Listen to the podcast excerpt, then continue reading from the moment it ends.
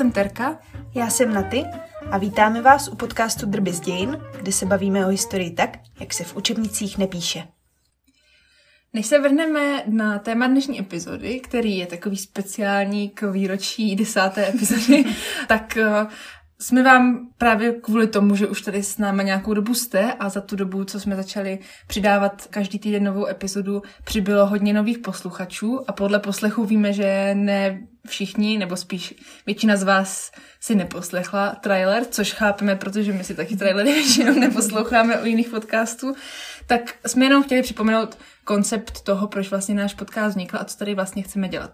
My si tady nechceme hrát na to, že bychom vám dávali nějaké přednášky hluboce vědecky, historicko-vědecké nebo vědecky-historické. Spíš to, co chceme dělat my, je bavit se o zajímavých faktech, které, které jsou ověřené, i třeba o nějakých domněnkách, které jsou buď to z hlavy nás, nebo z hlavy nějakých historiků, nebo někde prostě z internetu. Zkrátka představujeme si to tak, že jsme dvě kámošky, které sedí na kafi, nebo s vínem někdy, nebo s vodou a bavíme se prostě tak, jako bychom se bavili v té kavárně, akorát o historických událostech a osobnostech. Dokonce jenom jedna z nás se historii věnuje i v jiném, jiné oblasti než u toho podcastu. To je Natálka, která je většinu času ta, která nám tady ty informace sděluje.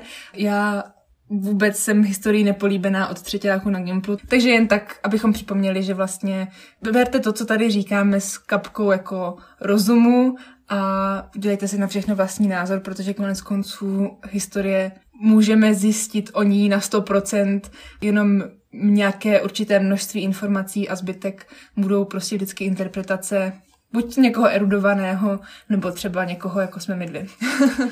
Přesně tak. Takže pokud jako hledáte nějaký hlubší přednáškový informace o historii, tak možná my nejsme ty praví, který by vám tyhle informace zprostředkovali, tak jen jsme chtěli, abyste to věděli a aby jsme věděli všichni, o čem se tady bavíme. Uh-huh. A zároveň, pokud máte chuť na trochu zábavy a trochu těžkých témat i někdy, tak uh, budeme rádi, když zůstanete a poslechnete si naši desátou epizodu. Už ty, jo, ty. Už jsme to vydrželi nějakou dobu. Začali jsme vlastně poustat prvního září, takže už teďka v tuto dobu, co budeme vydávat tu epizodu, kterou teďka nahráváme, tak to bude přes dva měsíce, co se uh-huh. tomuhle věnujeme. Drsný. Možná právě proto, že to je taková jakože výroční epizoda, tak jsme si zvolili trošku jiný formát. A s dnešním tématem jsme nepřišli sami, ale původně jsme zamýšleli, že uděláme takový mix vašich otázek. Nicméně jedna právě z otázek, která nám přišla, byla na téma, které jste už odhalili z popisku.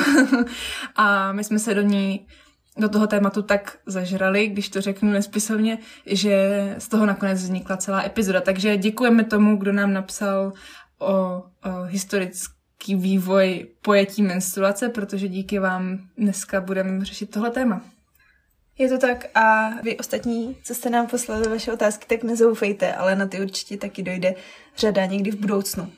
Ale dneska by uh, už na to nebyl vůbec čas, mm-hmm. takže se koukneme na to, jak to bylo s menstruací v minulosti. Možná jenom dodatek pro, naše, pro naši mužskou část publika, i když ze statistik víme, že vás je spíš menšina, než většina. Pokud vás tohle téma nezajímá nebo vám není blízké, tak nás to mrzí a určitě si můžete vybrat z nějakých dalších našich epizod.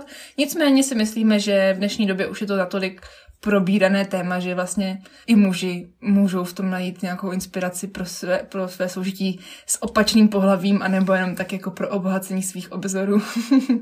Přesně tak. Myslím, že to nebude jako nic hroznýho, u čeho by vám brněly uši, teda doufáme. Ale bude to historie. Uh-huh. A o historii my se tady bavíme. Uh-huh. Takže možná můžeme hned začít starověkem. Je vlastně důležitý poznamenat, o čem jsme se už s Tereskou předtím bavili a co vlastně nám přijde hodně důležitý, ale často na to člověk zapomíná. To je to, že do nedávné historie byl jediným člověkem nebo jedinými lidmi, kteří měli vzdělání, moc, vliv na to, aby mohli vlastně zaznamenávat dějiny, tak to byly muži. Takže všechny tyto informace máme psány z mužského pohledu, i přesto, že se jich to vlastně ve většině netýká. A tady bychom už mohli začít vést debatu s paralelami z dnešního světa, kdy muži rozhodují o něčem, co se jich třeba úplně netýká a tak dál, ale do toho asi radši nebudeme zabrušovat. Ano. Přeci jenom jsme pořád ten dějinný podcast a ne ano. politický. Ano, přesně. Takže zpátky ke starověké civilizaci. Jak to teda měli? Tak, když se podíváme na civilizace Babylonianů, Hindů a Číňanů, tak pro ně byla menstruace považována jako znamení plodnosti a pozitivní znamení pro ten domov. A Aztékové a Majové vlastně věřili, že menstruující žena byla považována za nějakou důležitou osobnost a k této osobnosti se společnost musela chovat s respektem a s úctou. Mm-hmm. Z toho, co vím o amerických kmenech indiánů, jak my jim říkáme, v dnešní situaci, tak tohle to přetrvává v té jejich tradici, kde ta menstruující žena není někdo, koho by se měli štítit, ale naopak pro ně dělají speciální místa, třeba i v rámci jejich ceremoniálů, třeba známe pod nich chýše. To je něco jako prostě sauna, tady naše taková jako intenzivnější, tak i u nás se říká, že by menstruující žena do sauny úplně nemusela chodit, nebo jsou na to různé názory, tak u nich dělají takovou speciální chýši, kdy nemenstruující osazenstvo jde do té potky nebo potní chýše a ty menstruující ženy se schází v takzvaných jako měsíčních chýžích nebo moon lodges a tam spolu uh, prožívají s takovou jako ženskou energii, nebo jak to popsat, a tohle to je jenom jako jeden příklad, jak to třeba může vypadat zaimplementované do jejich jako každodennosti.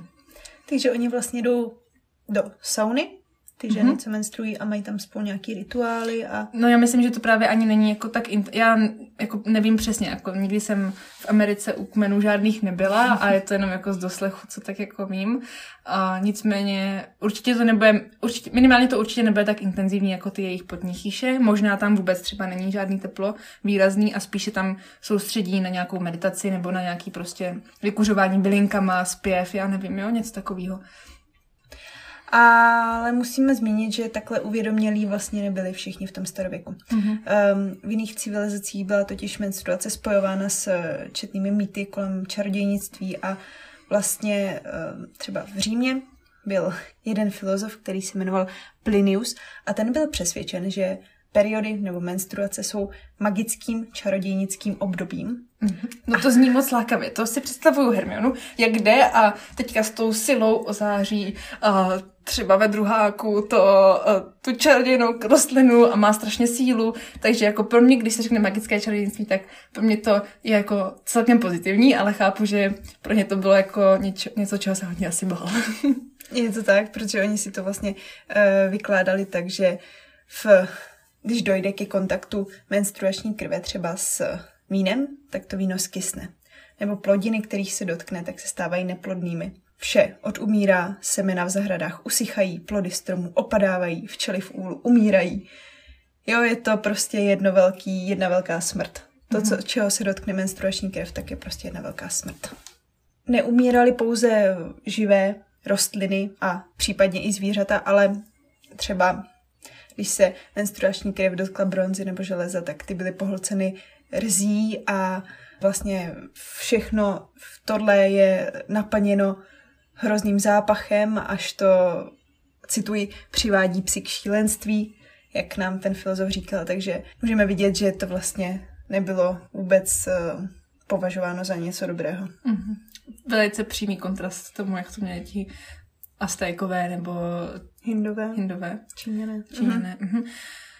Mně k tomu napadají hnedka takhle z začátku dvě věci. Věřím, že tady s tímhletím přístupem se ještě mnohokrát dneska setkáme. Uh, nicméně přemýšlím nad tím, jako čím by se tomu hledalo, nebo zaprvé, čím by se tomu dalo předejít a jak se stalo, že vlastně tohleto, tenhle názor vymizel třeba i v naší civilizaci, o které se teďka teda bavíme.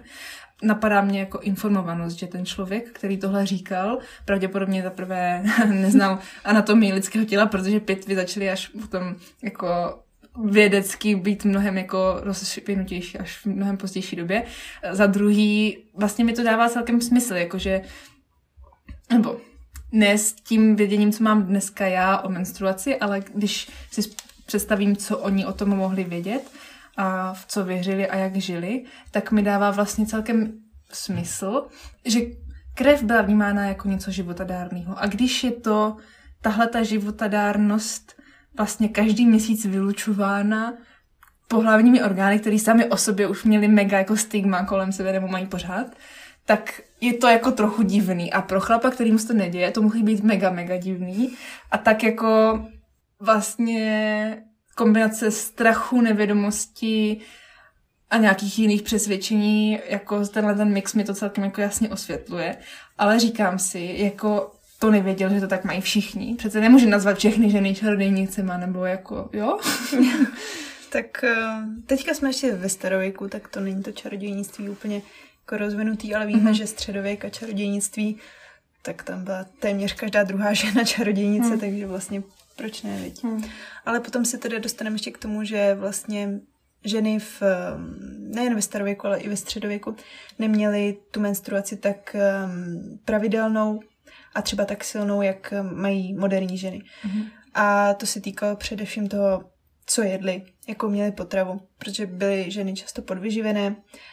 V dnešní době vlastně se s tím můžeme setkat u dívek, který, který třeba trpí poruchu příjmu potravy, tak um, vlastně některé ty ženy buď to ani neměly vůbec tu menstruaci, nebo ji měly na pravidelnou, takže vlastně to nebylo tak, že by každá z nich byla čarodějnice. Hmm. Některý prostě neměli menstruaci, takže byli v pohodě. Hmm, a navíc tím, jak byli mnohem častěji těhotní než my, většina z nich možná, tak uh, taky těch menstruací za ten svůj kratší život, než máme my dneska, tolik neabsolvovali. A navíc já jsem teda, když jsem o tom něco málo četla, tak jsem i četla a byl tam citovaný nějaký francouzský zdroj, myslím, tak uh, tam psali, že průměrný věk nástupu první menstruace v dávných dobách bylo třeba až šestnáct let, což bylo pravděpodobně právě kvůli ty výživě a tak dál.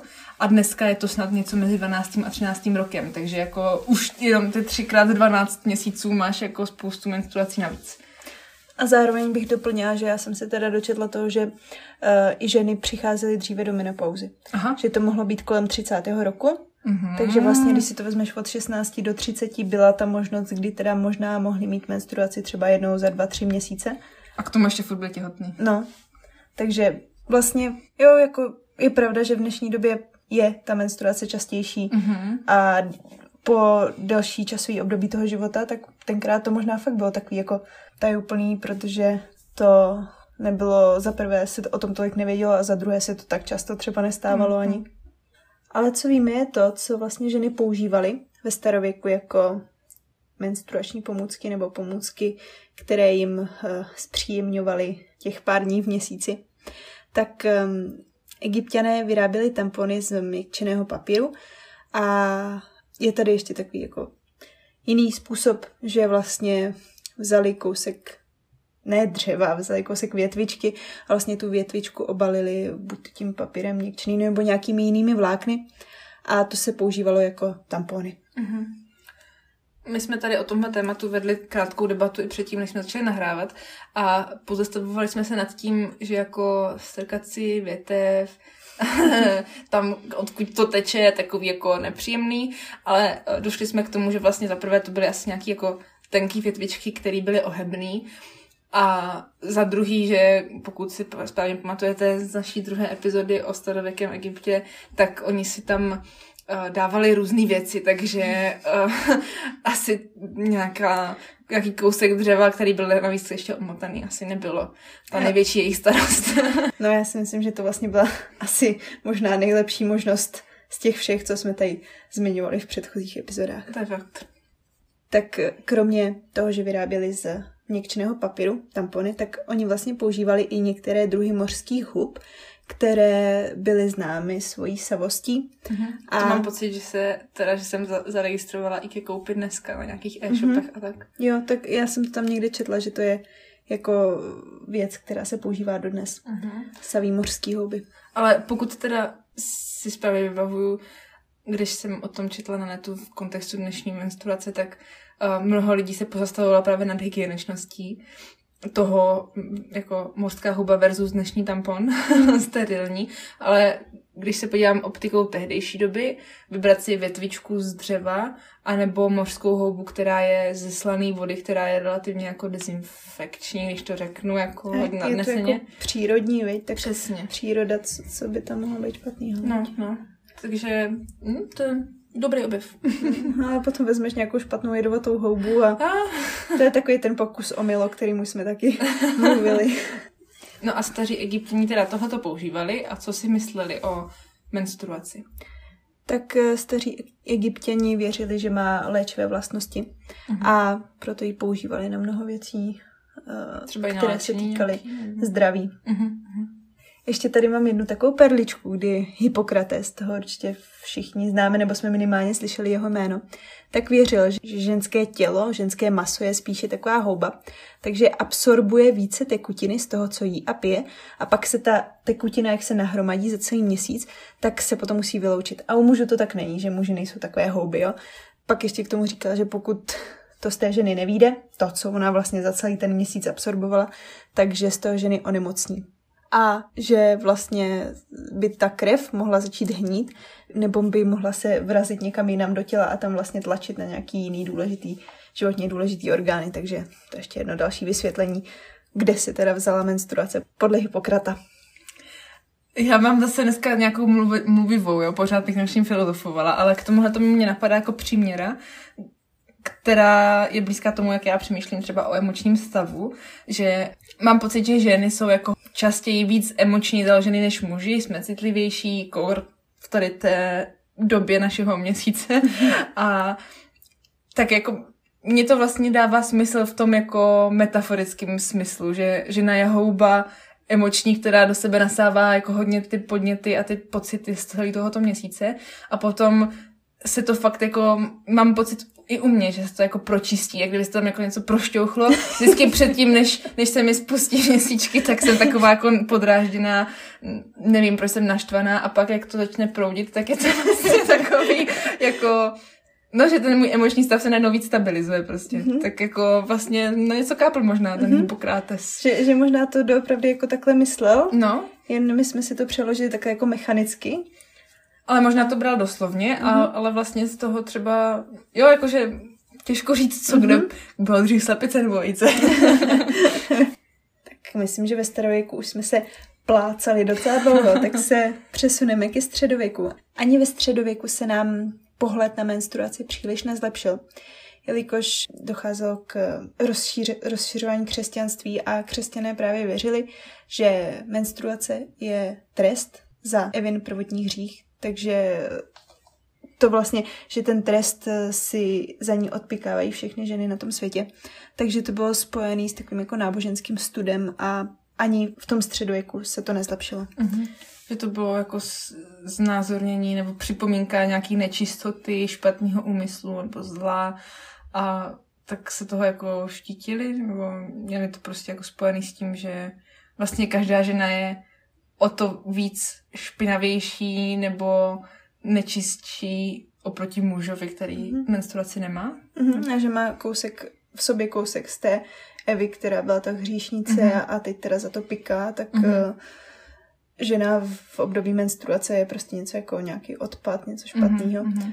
S tím mi vlastně souvisí i to, co jsem našla, že menstruujícím ženám bylo zakázáno účastnit se jakéhokoliv svatého přijímání. Mm-hmm. To je fakt komický. Možná už to opakuju po několikátý, já nejsem jako praktikující křesťan, ale není to náhodou tak, že během toho obřadu se pije mešní víno, které má připomínat Ježíšovu krev a mm-hmm. zároveň jiná krev je tam zakázaná. Mm-hmm. To mi trošku zavání nějakým pokrytectvím, ale just saying. No a kromě toho, že teda se nesměli účastnit svatého přijímání, tak menstruační krev byla považována za špinavou a nečistou věc a někteří se dokonce domnívali, že pití menstruační krve způsobuje lepru. Mm. Přemýšlím, proč by jako někdo si řekl, že teda wow, teďka to zkusím vypít. Ale zároveň se podíváme na ty starověký Egypťany a oni zase v tom viděli ty léčivé mm, schopnosti, mm, takže... Mm. Jako, ne, asi bych to neskoušela, ale... Na druhou stranu zase bych rozhodně, jako to, že něco nechci pít, neznamená, že mě to zabije, ne? Ale tak, jako, když to souvisí s trestem, tak uh, proč by to nemalo souviset, hmm. souviset lepro? A navíc, když to je provázaný těma bolestma, tak možná i, možná i proto jako věřili, že to je něco špatného. Když něco ženu bolí a pak z ní vylízá ta krev, tak jako si třeba řekli, že ju bolí ta nečistá krev a tím pádem to nechceš jako znova dávat do těla. Teda samozřejmě nevíme, kdo by to vůbec chtěl pít, mm-hmm. ale možná to je jenom jako uzavření cyklu, že prostě je to něco špatného, co vychází ven, tak to v žádném případě nedávají zpátky. Mm-hmm. Prostě. Jinak to bude ta lepra. Jo, přesně. Já, co se týče ještě těch křečí, tak jak jsi říká, že to bylo považováno za ten trest, tak kvůli tomu nebylo ani ženám s menstruací vlastně povoleno dávat některé léky na bolest, většinou v, ve formě nějakých bylinných mastí a léku a tak. Mm-hmm. Takže vlastně ani menstruující ženy si nemohly pomoct těmi léky, protože prostě je nemohly dostat, protože to byl jejich trest, tak se museli odpíkat se vším všude a ne, že si tam budou tlumit bolest. A teď si vzpomeňme na epizodu číslo sedm, kde jsme se u Marilyn Monroe bavili o jedné z nemocí, která je častá poměrně u menstruujících žen, a to endometrioza, která je spojena s jako obrovskýma bolestma a křečma. A rozhodně to není asi nemoc, která by vznikla v posledním století. Předpokládám, že už byly některé ženy ve středověku, který, které ji trpěly. Tak když jsme se dívali na to, co se používalo ve starověku, tak se podíváme i na to, co se používalo ve středověku. Mm-hmm. A tady bylo nej, nejčastějším, nejčastější pomůckou prostě kus hadru, které, který se užívaly jako provizorní vložka. A ty hadry se opětovně praly a používaly. Ale jelikož v té době nebylo spodní prádlo nějak extra dostupné, tak um, bylo ten hadr jako obtížné umístit na to místo a bylo obtížné ho tam jako udržet. udržet mm-hmm. Takže s tím měly ženy velký problém a často tady docházelo k nějakému ušpinění a ženy potom vlastně byly takto prozrazeny, mm-hmm. že jsou zrovna v tajtom, v tajtom hříšným období. Já jsem teda četla, když jsem se trošku jako seznamovala s dnešním tématem, že snad na anglickém dvoře nebo možná i jinde na světě nosili mrtvou žábu u břicha, nějak zastrčenou možná v kapse nebo já nějak přivázanou. To mi přijde jako fakt bizarní představa, snad to mělo těšit bolesti nebo co? Mm-hmm. Já jsem na něco podobného taky narazila a to, že uh, se spálila žába mm-hmm. a ten popel se dal do váčku a ten váček se připnul k Aha. pasu nebo někam k, do oblasti jako vaječníku a že to mělo pomáhat tišit ty křeče. Aha, takže to nebyla jako fakt mrtvá žába, ale byla to jako po, to jako... její popel. Mm-hmm. A, ah, ok. Aspoň ti tam nepleská prostě ta žába. A co nějaký ty tampony? Měli pořád tampony? Jo, používali něco podobného jako Egyptěně. Jo. Egyptěny měli zase větvičky, ale nepoužívali papyrus na obmotávání, ale bavlnu nebo vlnu. A co se týče ty houby? Používali houby uh, z moře? Asi ne, ne, to by bylo strašně nákladné je vozit. Aha, tak ve středověku se používal místo houby speciální mech, který má přízvisko krvavý mech a ten byl také označován jako velice kvalitní absorbovátor uh, tekutiny. A používal se vlastně k náplni do těch něco jako menstruačních vložek mm-hmm. tehdejších, protože vlastně sál tu, tu krev. A... Takže si ho nestrkali dovnitř. Dávali ho jako na venek. Vlastně, jak jsi říkala o tom, že se omotávali nebo dávali tam nějakou tu látku, tak jako, jako výplň toho. Jo, mm-hmm. tak bych to jako věřila, že to zabalili třeba do té látky jo. a nebylo to úplně jako přímo tělo na mech, jasně, ale jasně. bylo to tělo na hadr lomeno mech v hadru. Jasně, jo. Asi tak bych si to jako představila. Mm-hmm. A to přízvisko krvavý mech vlastně nevíme, jak získal tenhle typ. Aha, já jsem se, že to bylo kvůli tomu právě. To je právě první možnost, že Aha. to bylo kvůli tomu. A druhá, protože se používal vlastně i při ošetřování ran po bitvě, mm-hmm. protože měl tu sací schopnost, takže i těm klasickým ranám, ze kterých krvácel člověk, tak vlastně se přikládal tento mech. Tak se neví, jestli je to jako na základě toho, co se týká těch bitev, nebo na základě toho, co se týká té menstruace. Tím jsme zase vyčerpali téma etapy středověku, tak se můžeme posunout dál za hranici patnáctého a šestnáctého století do novověku. Jak to vypadalo tehdy? Už byly trochu pokročilejší, aspoň v tom názoru minimálně. Tak já bych to asi shrnula tak, že do dvacátého století se vlastně nějak nic extra moc nezměnilo. Mm-hmm. Jen tedy na počátku toho novověku už se začínají objevovat ty názory a to přesvědčení, že to asi má nějakou spojitost s tou plodností ženy. Mm. Takže ještě obzvlášť v, té, v tomto období bylo důležité takové to udržení té rodové linie, který musely zajistit ženy. Takže vlastně o tom začaly přemýšlet jako o něčem, co je sice důležité v tom životě, protože to zajišťuje tu rodovou linii, ale stále to bylo takový jako tabu a stále se o tom příliš nemluvilo a nebyla to věc, která by byla nějak všeobecně přijímána. Teď se přesuneme o dost dál, do devatenáctého století, kdy vlastně došlo k vynálezu prvních menstruačních produktů, které vlastně byly dostupné pro větší okruh těch žen než předtím. A to byly hygienické pásy, což byla vlastně taková jako věc, která se přivázala kolem pasu a pak se k tomu připevňoval nějaký ten hadr nebo mm-hmm. nějaká ta absorpční látka. Ale prý to nebylo příliš pohodlné a klouzalo to a tak jako se to vyhýbalo, takže pořád um, to asi nebylo příjemné. A předpokládám, že to asi nebylo úplně stoprocentně neprůtečné. Přesně tak, no. A ještě když si představíš, že máš, jako kromě toho, že máš na sobě tunu těch šatů, tak máš pod tím ještě nějaký pás, který tě tam jako tlačí a teď se ti tam něco furt posunuje hmm. a tak. Takže jako v té době té periody, když tě bolí břicho, je to nepříjemný, že ti tam furt něco teče a máš tam vlhko a ještě to prostě do toho řešíš tady tohleto, no teda dobrý pokus, ale dík za to, že jsme teď tam. No a tak když říkáš, že to bylo teda dostupný širšímu okruhu žen, tak to už jako se dalo koupit? Nebo kdy se dalo koupit vlastně jako něco tohoto typu? No tak mám tady rok, přesně, je to rok osmnáct devadesát šest, kdy byla na trhu první dostupná vložka, ale jelikož, jak už jsme se o tom bavili, bylo to tabu téma, tak ženy nechtěly být viděny při nákupu mm-hmm. této pomůcky, té vložky, která už představuju si to něco jako dnešní vložky, jen prostě um, asi ze širšího materiálu a asi ne tak kvalitně přizpůsobená mm-hmm. ženskému tělu. Ale to bylo jako jedno, jak to vypadalo. Ty ženy prostě nechtěly být viděny při tom, mm-hmm. že si kupují tady v té firmě, která vyrábí ty vložky, takže uh, stejně bohužel došlo k tomu, že tento produkt skončil neúspěchem. Mm-hmm. Tak jako já, když jsem třeba byla v mladším věku, tak jsem taky cítila trochu divně, že si jdu kupovat vložky, že mě toho někdo vidí, takže tehdy jako chápu taky, že mm. to bylo téma. Je pravda, že jako téma menstruace se uh, otvírá až v posledních několika Nechci, nevím, jestli jako vůbec mám říct desetiletích, protože...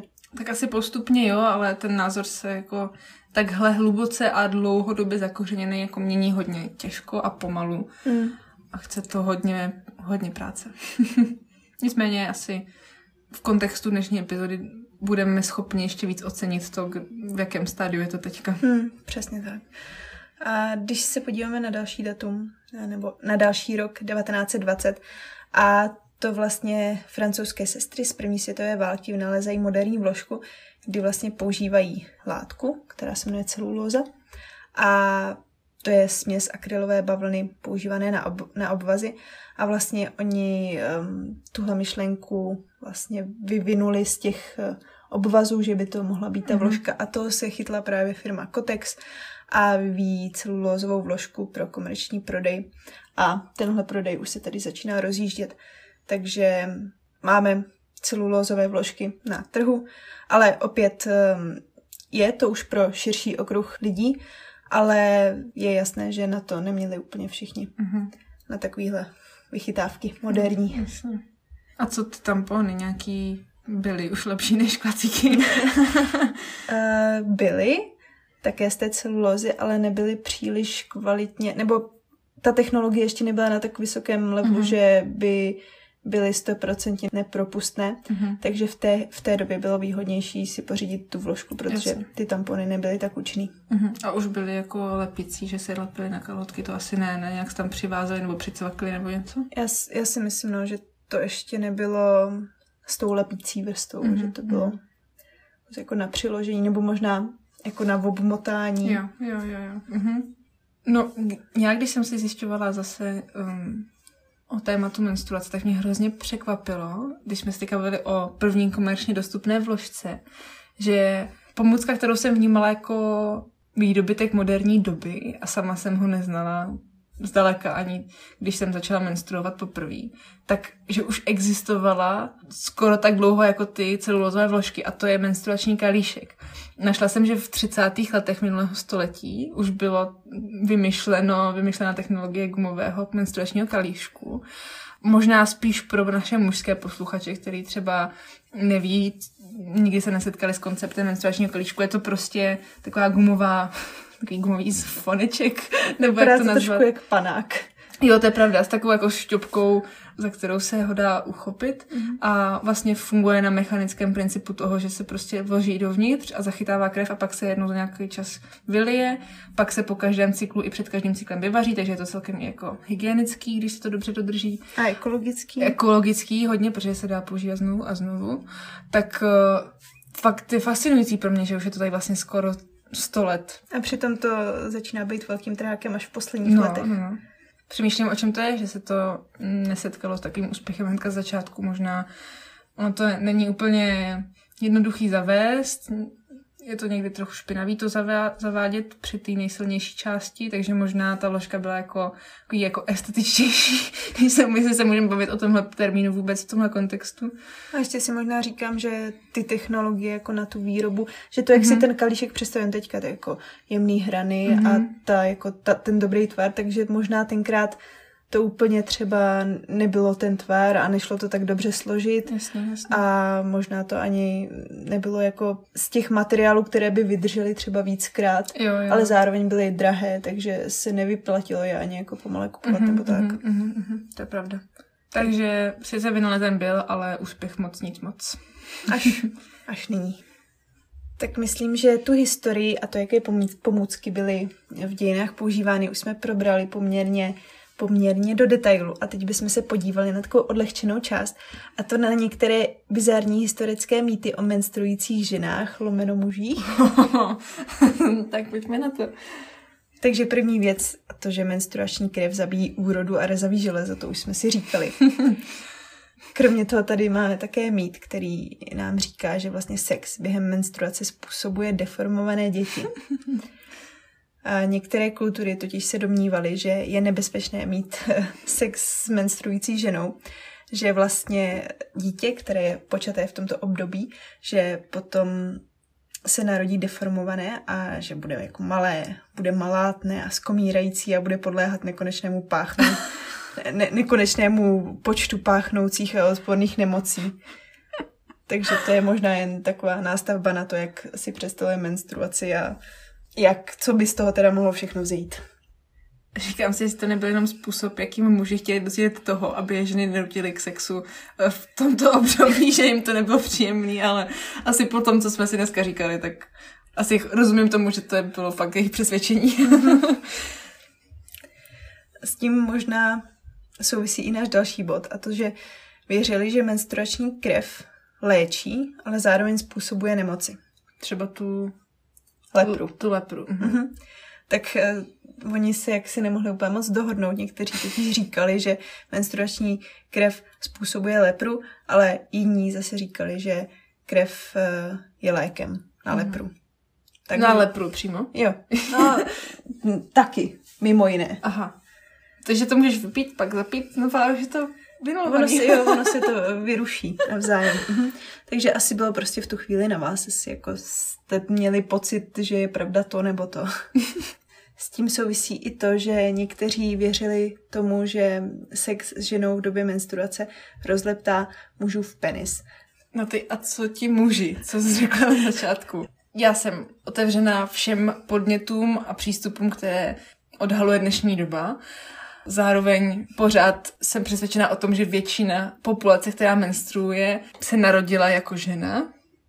Takže co tam ti muži dělají, když se bavíme o historii? Tak podle některých středověkých učenců vlastně rozšířili křesťané fámu, že dospělí židovští muži také každý měsíc krváceli. A to, prosím pěkně, kvůli své zděděné krevní vině při ukřižování Ježíše.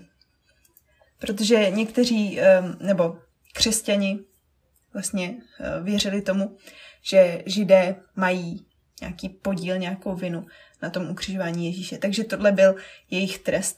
Ale pozor, oni prý měli krvácet ze zad. ta krev měla, vyta- měla vytékat ze jejich zad. Uh-huh. To by mě zajímalo, kdy na to přišli. Jako, co podnítilo tohle přesvědčení? Jestli to bylo vyloženě vycucaný z prstu, anebo zase souhra náhod, že viděli prostě nějakého chlapa, jak si rozřkával beďar, tomu to hodně teklo a pak si řekli, že jediný vysvětlení, že je tohle, nebo nevím. um, nevím. A proč to vlastně vůbec zařadili do té kategorie, že jsou to jako menstruující muži? No. Že jako... tak jim takhle krev spod paží třeba, no a jakou to má souvislost s menstruací. Tak možná, byly, možná se ty menstruační krve bály fakt jak čert kříže, jak se říká, mm-hmm. a prostě když to byli lidi, kteří neměli rádi, no, tak jo. jim jenom chtěli přišít další mm-hmm. nečistou věc, mm-hmm. kterou o nich můžou říkat prostě. Jo, když měli možnost je nějak ještě jinak zhanobit, ano. tak jo, to je asi pravda. Mm-hmm. A ještě teda musím zmínit, že tahle víra se poprvé objevila v roce třináct set dva, ale vážně byla přijata až v raném novověku. Takže to je vlastně informace, kterou rozšiřovali um, středověcí křesťané a byla potom víc na ní nahlíženo až v raném no- novověku. Co třeba, kdybych řekla, že věřili tomu, že menstruační krev zaručuje věrnost? Kteří ti samí středověcí křesťané? No tohle máme zase od pana Plinia. Který, o kterém už jsme se bavili v souvislosti se starověkým Římem. A on vlastně říkal, že muži používali krev svých manželek jako záruku věrnosti. Že oni použili tu krev v jakýchsi milostných kouzlech a tím si zařídili, že byla ta jejich manželka jim věrná. Takže to byla zase taky taková trošku magická oblast. Jo, jakože to není tak, že každá menstruující žena má zaručeno, že jí bude muž věrný, ale že ta menstruující žena může tu krev využít na to, aby jí byl muž věrnej. Jakože to přenechá nějaký lektvaru nebo něco takového? To potom byly lektvary lásky ještě. Aha. Ale že muž využíval tu krev té ženy, aby mu ona zůstala věrná. Jo, takhle, věrná. Aby ona jemu. Aha, tak jo. To jsem nepochopila. Aby s tím dělali jako nějaký čachry machry. Takže... Aha. Aha. Ale narazás, narazás na druhou část, o kterých jsem chtěla taky mluvit, a to, že vlastně věřili, že přimíchání kapky menstruační krve do jídla člověka zaručuje lásku a oddanost toho, kdo to jídlo sní. Takže to byl jako takový um, starověký nápoj lásky z menstruační krve. Mm-hmm. Tak možná to je tvoje odpověď na otázku, když, na tvou otázku, když jsi ptala, kdo by pil menstruační krev. Očividně je to opakující se téma od starověku až po středověk. Mm-hmm. Vlastně to přimíchávání menstruační krve do jídla není jen nějaký výmysl starověku nebo středověku, ale máme doklad o tom, že v roce dva tisíce devět přimíchala jedna služebná v Hongkongu svému šéfovi do jídla menstruační krev, aby vlastně zlepšila tím ten jejich vztah, ten vztah mezi služebnou a šéfem. Mám tu taky tvrzení, že menstruace je výsledkem ženské lenosti. A tu starověký řecký filozof Galen vysvětloval tak, že menstruace je vlastně výsledkem toho, že ženy hromadí ohromné množství humoru a sedí neustále doma a nevykonávají žádnou těžkou práci a nejsou vystaveny slunci. Takže menstruace byla takovou úlevou od toho nahromaděného humoru, který se v nich nahromadil, když seděli doma a očividně asi jenom plachali v okravinách. Aha. Takže vlastně menstruace byla ženským trestem za lenost. Takže kdyby ženský nebyly líný a byli venku, pracovali na sluníčku, tak nemají možnost tomu, aby se v nich hromadil humor a pak by neměli menstruaci. Hromadí se v tobě humor. Super. A poslední věc, která mě zaujala, byla ta, že ženy během menstruace kradou mužům síly. Mm. Tohle přesvědčení se objevilo na ostrovu poblíž Austrálie a oni věřili, že jakýkoliv kontakt se ženou v období menstruace má za následku ztrátu mužských sil. To si pod, představuješ pod pojmem mužská síla. Hmm, tak k jakém jsme to období hmm, časovém? Nějaký jako kmeny? Hmm, asi ně, jako kmenový soužití. Kmenový hmm. soužití třeba, dejme tomu středověk, jo? Nebo hmm. prostě to. Dobře. Dobře, tak to si myslím, že by si pod pojmem mužská síla mohli představit sílu plodnosti, takže možná schopnost ejakulace, pokud to vezmu jako hodně do fyzična, uh-huh. nebo sílu ve, styl, jakože ve významu fakt síla, jako uzvednu nějakou uh-huh. těžkou věc, anebo mužská síla třeba, co se týče jako charakteru nebo schopnosti jako debatovat, uh-huh. argumentovat. A být s tím vůdcem. No, no. Uh-huh. Takže to jim kradli. Aha. Jo. Ženy. Super. Menstruující. Tak to je Cíl. Dobrý, tyjo. Go women. Ale jeden další kmen to posunul ještě na trošku vyšší level a ti říkali, že kontakt s menstruující ženou může, může, může zabít. může, může zabít. Tak to přetvořili vlastně úplně do opačného extrému, že ve skutečnosti menstruace způsobuje plodnost a oni to vzali mm-hmm. jako to druhý, no. Takže si myslím, že ze všech těch věcí, co jsme dneska tady řekli, si můžete asi sami udělat obrázek na to, jak se nahlíželo v minulosti na menstruaci a proč možná tomu je tak, že je menstruace do dnešní doby tabu. Protože ta staletí, ve kterých si lidé mysleli tyhle věci, prostě člověk jen tak nevymaže, že jo? Hmm. Já bych dodala možná, tak jako, abychom měli takový pozitivní závěr, že si myslím, že síla v tom, jak docílit toho, aby lidé jako věřili uzemněným věcem, je prostě informovanost. A že mnoho z těch teorií a konspirací a přesvědčení pramenilo z nějakého strachu, ať už jakýhokoliv, mohlo to být strach ze zprávy ze smrti, strach z nečistoty, strach z toho, abych byl dobrým člověkem, já nevím co všechno, strach z neznámého, pokud nevěděli, co to je a tak. Takže v tomhle vidím sílu dnešní doby a velký potenciál v tom, že máme hodně dobrý nástroj k tomu zjišťovat, jak to tady na tom světě chodí. A máme dobrý nástroj k tomu tyhle informace šířit dál. Tak jo, tak uh, my bychom vás na závěr jenom rádi ještě pozvali na náš Instagram, kde jsme jako Drby z dějin, kde pravidelně každý následující den po vydání naší epizody, tedy ve středu, přidává Natálka uh, naši rubriku doplňkový obrazový materiál, kde najdete obrázky k věcem, o kterých jsme se tady dneska bavili. A zároveň v neděli tam ohlašujeme téma následující epizody. Takže s předstihem můžete vědět, na co se můžete v úterý ráno těšit. A zároveň tam taky s vámi komunikujeme na stories, kde se bavíme o tématech, která řešíme v těch epizodách. Takže hm, pokud máte zájem se s námi víc ponořit do tématu menstruace v historii anebo názory uh, na ní v dnešní době, tak můžete jít tam a buď to si přečíst, co ostatní píší, anebo se sami vyjádřit třeba v nějaké anketě. Přesně tak. A myslím, že teď už stačí jen dodat, že se uslyšíme příští týden. Tak ahoj. Ahoj.